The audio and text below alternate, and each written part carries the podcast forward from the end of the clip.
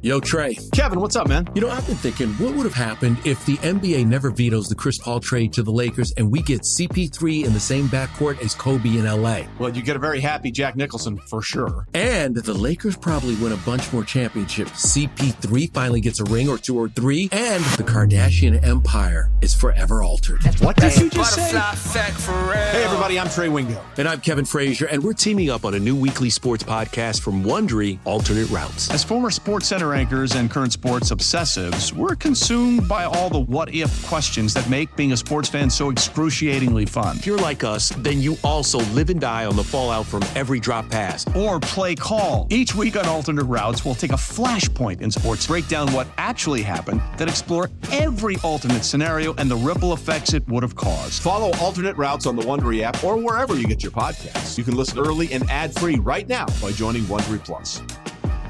Passion, drive, and patience. What brings home the winning trophy is also what keeps your ride or die alive. eBay Motors has everything you need to maintain your vehicle and level it up to peak performance from superchargers, roof racks, exhaust kits, LED headlights, and more. Whether you're into speed, power, or style, eBay Motors has got you covered.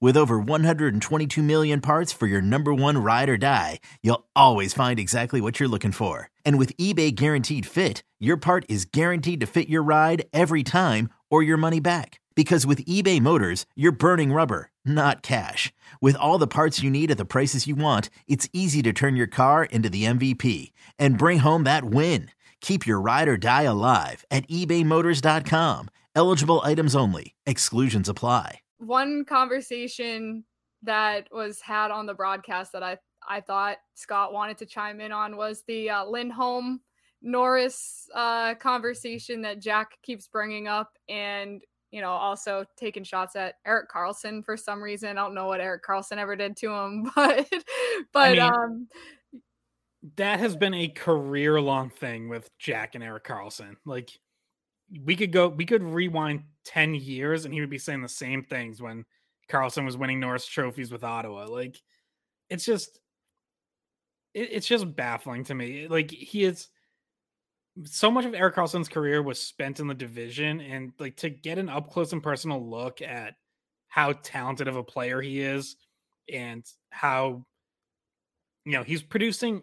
He produces at offensive levels not seen by a defenseman since Ray Bourque and Paul Coffey. And arguably, given like the era and how you know early in his career he was playing in a lower scoring era, like arguably even more impressive than some of the seasons those guys had. And to not have like an appreciation for that and to just constantly, again, for over 10 years now, just like shit on Erik Karlsson's defense and oh, he doesn't play in the penalty kill.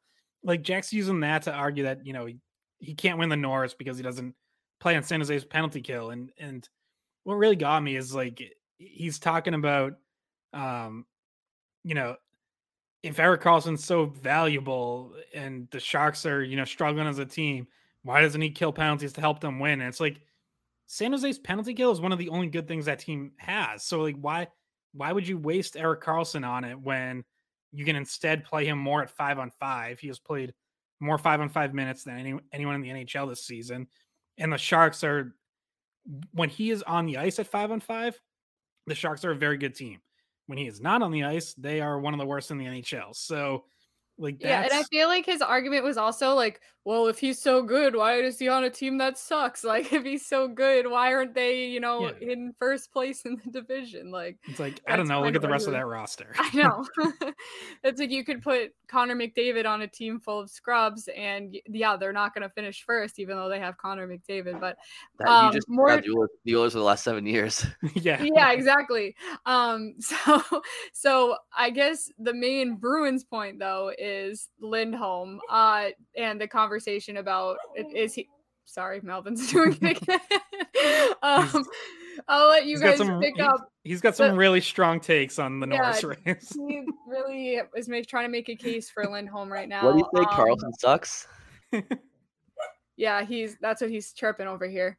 Um but what do you guys think of lindholm? Is that kind of you know a silly conversation? Obviously he's a good defenseman but what you know Erik Karlsson versus lindholm where well, do you see that here's the thing it's not a silly conversation. And if Jack wants to make the case for Hampus Lindholm winning the Norris, I think you can actually do it. I just don't think you have to totally shit on Erik Karlsson in order to do it. Like you, you can still recognize that Erik Karlsson is having a really special season. He's probably going to top 100 points, which is crazy for a defenseman. Um, you know, the case for Lindholm is like you can look at his defensive impact because him and Carlo have been one of the arguably the best shutdown defensive pairing in the NHL this season. Bruins do not get scored on when they're on the ice.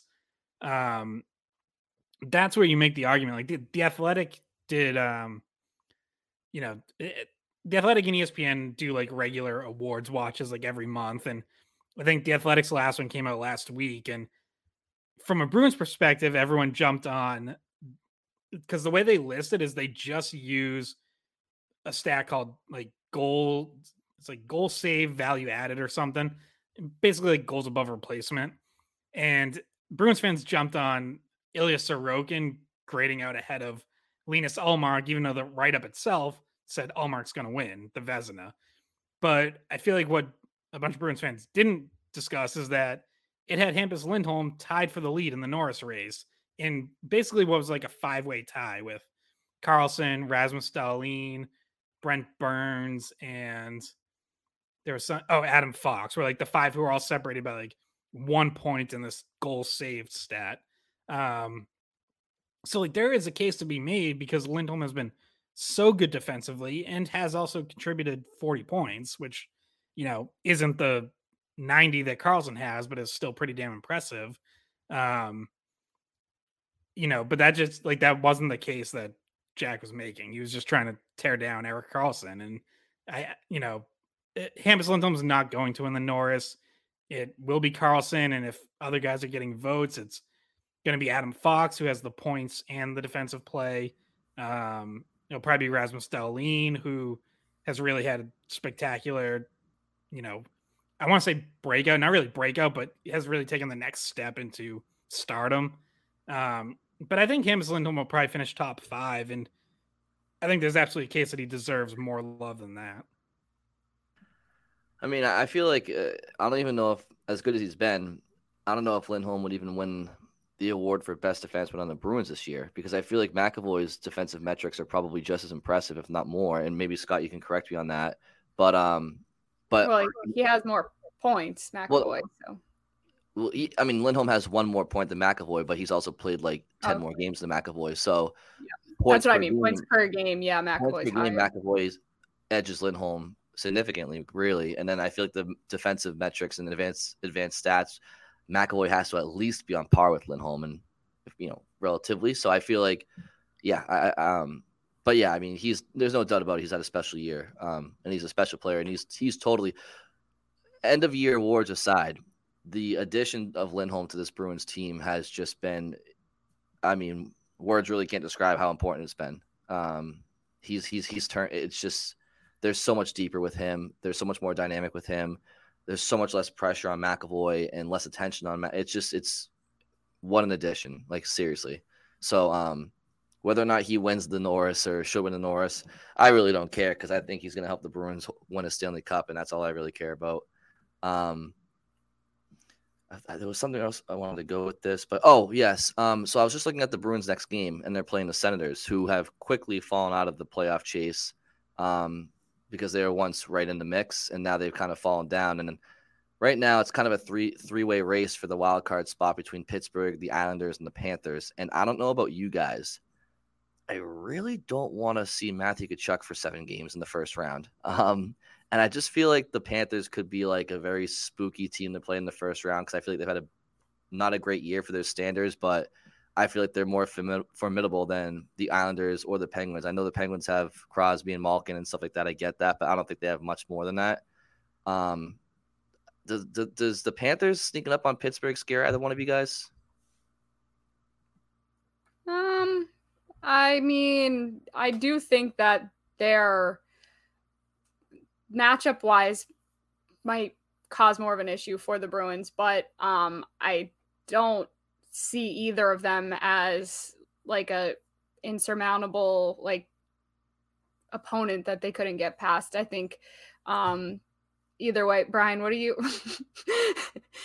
Am I the only one who's got internet working right now? Um, so yeah, I, I I don't think it's a huge deal, but it's it is scary in the way that they're turning it on at the right time. So um, if they're able to make themselves uh, bring themselves back into the race, um, you know, I guess they're they're not a team you can really um, count out if they're playing well at this time of year. Yeah, Florida doesn't doesn't scare me. Um, not the yeah. way they used to. They used to be a team you'd go, oh, we don't, we do not want to match up against them in the playoffs. But yeah, I don't know. I think it's been a long time since that's probably been the case. Even last year, like they, they just weren't nearly good enough defensively, and Lightning totally exposed them. Um, I think they're even worse defensively this year. So that, yeah, you don't want to face Matthew Tkachuk, and he would have the potential of landing a hard hit that hurts someone. I, I get that, but most teams are going to have someone like that, um, at least from the physicality department. And yeah, Florida could could put up some goals, but I just think they're they're not good enough defensively. And Bruins, I, I think would still make a pretty short series of that. The one to me that that still worries me the most is the Islanders, just because it, looking at like the different wildcard teams, Ilya Sorokin is the one goalie who could steal a couple games. And potentially if he gets red hot and maybe, you know, God forbid the Bruins goaltending struggles a little bit, like could potentially steal a series.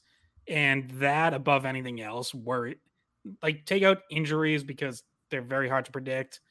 But in terms of like on ice, uh, or players or teams or whatever, um, Ilya Sorokin scares me more than anyone else in, in that wild card picture. So I would gladly take a matchup with Florida or Pittsburgh over the Islanders.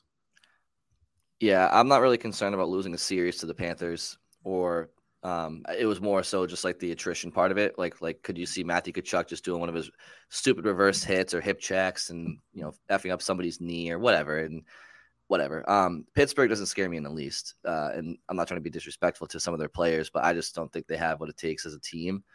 Islanders, I mean, yeah, I mean they have the goalie, but he'd have to get probably seven shutouts to beat the Bruins in a series. So, um, because they just can't really score that well. But anyway, I was just curious if, because because Florida's been we haven't talked about them this year much because because after last year, um, they've really just struggled to start this year. But here they come now as, as April approaches, and they have as good a chance as anybody in that wild card to crack the playoffs and then, and whatnot. So I, I found that interesting because Buffalo and Ottawa were like right there, and now they've just dropped, and Florida's still there. So um, it's starting to the the East playoff picture is starting to crystal, uh, clear up a little bit yeah. and see kind of who's who. Yeah, Washington yeah, D- Detroit, D- well. Yeah, Detroit was right there for a while too, and then they sold, and that you know really seemed to just kill any momentum they had.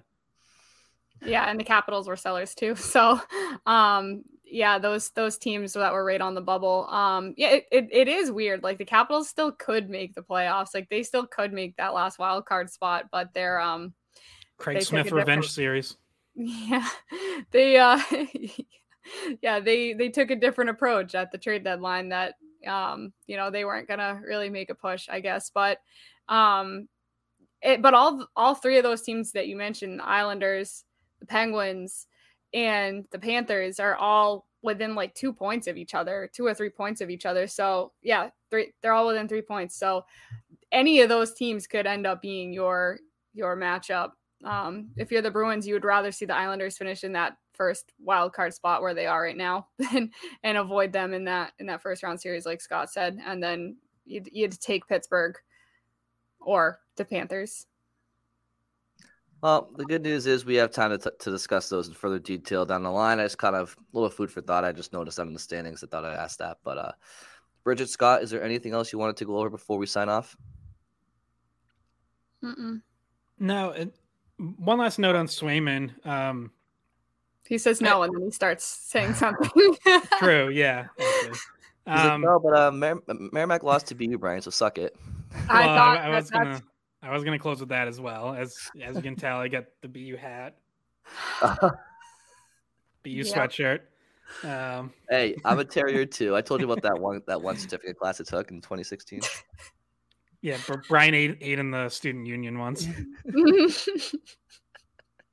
My brother right. went there, so it counts, right? Um, so on Swayman, back to back shutouts is the first time a goalie's done that for the Bruins in in season since Tuukka Rask in April 2013. So 10 years ago. Um, so you know, pretty impressive couple games for him. And even Sunday, like where it obviously turns into a blowout. You know, I did think late in the first period, early, early in the second, he had a couple really nice saves. One was Casey Mittelstadt point blank on the doorstep, and it's like at that point it's three nothing. You, you know, you think the Bruins are running away with it, but at, you know maybe if the Sabres get one, they get some sort of momentum going into the first intermission. Um, but that, you know, like that really felt like almost the end of the game. Like Sabres finally got a good chance, couldn't score, and it was over from there. Yeah, I mean, so I, I did want to talk. We always seem to gloss over the goaltending part because they. It's podcast. just like, yeah, they've been awesome. Okay, next. Like, the one thing I said about him was he ate a chicken wing, so like that was the, that was the commentary. Uh, but no, yeah, we I I guess it's it's like we we don't have anything to criticize, so we kind of just go by it. But no, Swayman played really well. Uh, big shutout for him two in a row. So um, it's just the same old, same old. Where it's like, okay, well, there's not a goalie slump. Neither of them are slumping. Neither of them really have had an extended or even like a two game, three game slump. Um, so there's nothing to be concerned about for the Bruins in terms of goaltending right now, and that's really the only takeaway. I mean, look, as far as the Bruins go, whether it's in goal or elsewhere, I just feel like as long as this team plays on their toes, I really can't see a scenario where somebody bests them four out of seven times in a series. It's I just if they play assertive, if they play on their toes, if they take the game to their opponent and don't whatever, like this Bruins team is too deep, they're too talented, and that extends to between the pipes too. But if they go, if they, if they enter the playoffs and they're just kind of going through the motions like they were a few weeks uh, over the last couple of weeks at times, well, then you're human just like everybody else. So this, and I don't, I don't, I'm not concerned that this team's gonna get to the playoffs and go through the motions. so, um, yeah, I mean the goaltending's been awesome. There's only so much you can really highlight how great a save was. I mean, it's just they've just been. I mean, hell, we've even talked. It's been so good. We're talking about them scoring goals. They're yep. they're joining they're joining the they're joining the rush too. I know people talk about Montgomery's system. The D are joining the rush, so are the goalies. so it's it's it's it's just it's all yeah. It's everybody's playing fantastic this year, and uh, we hope that they that they build on that going into the playoffs. And I I'm real I, I can speak for all of us. Really looking forward to the playoffs this year. I mean, well, this team on paper is just so fun the one thing I was concerned about was the goalie hug at the end of the game where they both almost I thought they were going to hurt themselves because it was more than just a regular hug because it was a shutout. They jumped into it and they both landed and I was like if they just both knock themselves over right now, how dumb would it be to have the like the two best goalies in the league get hurt hugging in this time? Like I in my mind I'm thinking to myself wouldn't that just be like you know what they need to the do? Worst possible thing. You know what they need to do? They need to do after after a game, after the next win or a playoff win or something like that, or like a playoff series win. They gotta just do that. They just gotta put all their cards on the table and go all in and do the dirty dancing, and have have the garden play time of your life, and just have one of them lift up the other by the waist and just glide around the ice. It's and at that point now. And then you go, how did how did Jeremy Swayman get hurt? Oh, uh, Ullmark lifted him over his head in the Dirty Dancing uh, move, and they both fell down and broke. He broke his arm. Dirty yeah, he dancing, did. The, he did the Swayze. Well, that was like uh, Hockey East this weekend. I forget if it was Friday or Saturday, but BU's goalie collided with the linesman as he was yes. going to the bench during a delayed penalty, and that was Saturday. Yeah, and, and in the championship game. Yeah, like Razor during the NESN intermission, like they were laughing about because everyone's okay, fortunately. But he's like, Imagine you lose your starting goalie because he ran into the linesman trying to get to the bench. yeah, that was weird. The whole uh, Hockey East championship weekend was just weird as a whole. Lots of overtime. Too much overtime, Scott. I got home at 1 a.m. um Friday after three separate overtimes spread out through both of the games. Um yeah, no, is there there by the end of Saturday, I was thinking to myself, I, I, you know, I always say overtime hockey is great. It's bonus hockey, but at some point, to some like there reaches a point where it's too much hockey, and I think we were almost there. Um, by Yeah, the end especially because like those games, really all three to an extent were defensive struggles, Yep. which you know I guess hey defense wins championships, but um especially the two overtime game between UMass Lowell and Merrimack. That was just like I'm glad I wasn't broadcasting it because I don't know what I would have said. And Tyler Murray, who was broadcasting it for WEI, lost his voice after Friday's games and like struggled through Saturday because it was too much talking. I wouldn't want to hear myself talk that long. but you know, they got through it. I, I talked to Tom Caron uh Saturday as well. He was I talked to him right before the overtime um in Saturday's game and he was like I'm I don't know if I can do this like I'm losing my voice it's going so um luckily that was a short overtime and like and Scott got the happy outcome Brian I'm sorry Merrimack Speaking- but Merrimack is also going to the tournament so They are. They, th- hey, there's there's there's still time to get revenge. Speaking of uh speaking of losing losing losing your voice, Scott, how was the um how was the Southie parade? St. Patrick's Day parade? Were, were you on one of the floats screaming? that's right, yeah, the uh, yeah the skate pod float. pod. Free WEI. yeah how Yeah. did your um tiger tattoo come out It looks good, guys. It looks really good. All right. Well, right he'll, And- he'll show us after we sign off. I think yeah we're I think I think we're probably good. That's for the Patreon. Are you saying it's paid content? You're Yeah. gonna have to pay to see Scott's tattoo. Yeah. All right. Well, at least he knows how to monetize what the people want to see. Yeah, Scott's, Scott's making like seven figures off his OnlyFans account. So all right, Uh, let's- what's let's- what's your username, Scott? No, I'm just kidding. Um. All right, we've gone off the rails again officially. all right. Well, Bridget, get your finger on that on that button. wait, wait, wait, wait. All right. Everybody, thank you so much for listening. We will talk to you guys soon.